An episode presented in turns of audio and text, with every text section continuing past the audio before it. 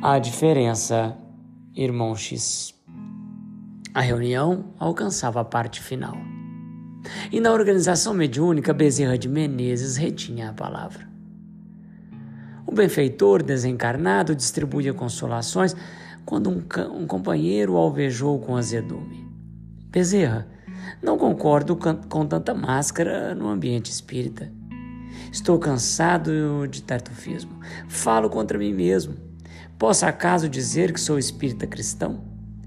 Vejo-me fustigado por egoísmo, intolerância, avareza e ciúme.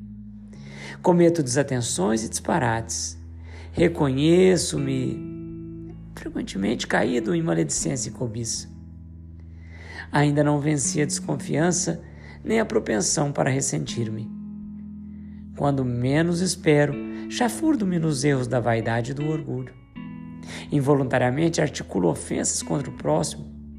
A ambição mora comigo e por isso agrido os meus semelhantes com toda a força de minha brutalidade. A crítica, o despeito, a maldade e a imperfeição me seguem constantemente.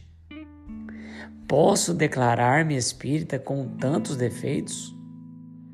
O venerável orientador espiritual respondeu com sereno: Eu também, meu amigo. Ainda estou em meio de todas essas mazelas e sou espírita cristão. Como assim? revidou o consulente agitado.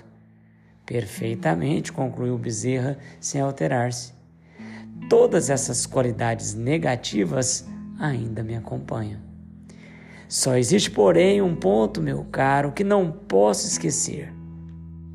É que antes de ser espírita cristão, eu fazia força para correr atrás de todas elas, e agora que sou cristão e espírita, faço força para fugir delas todas.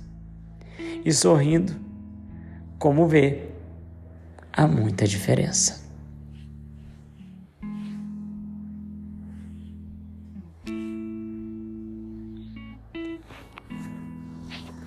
Oh,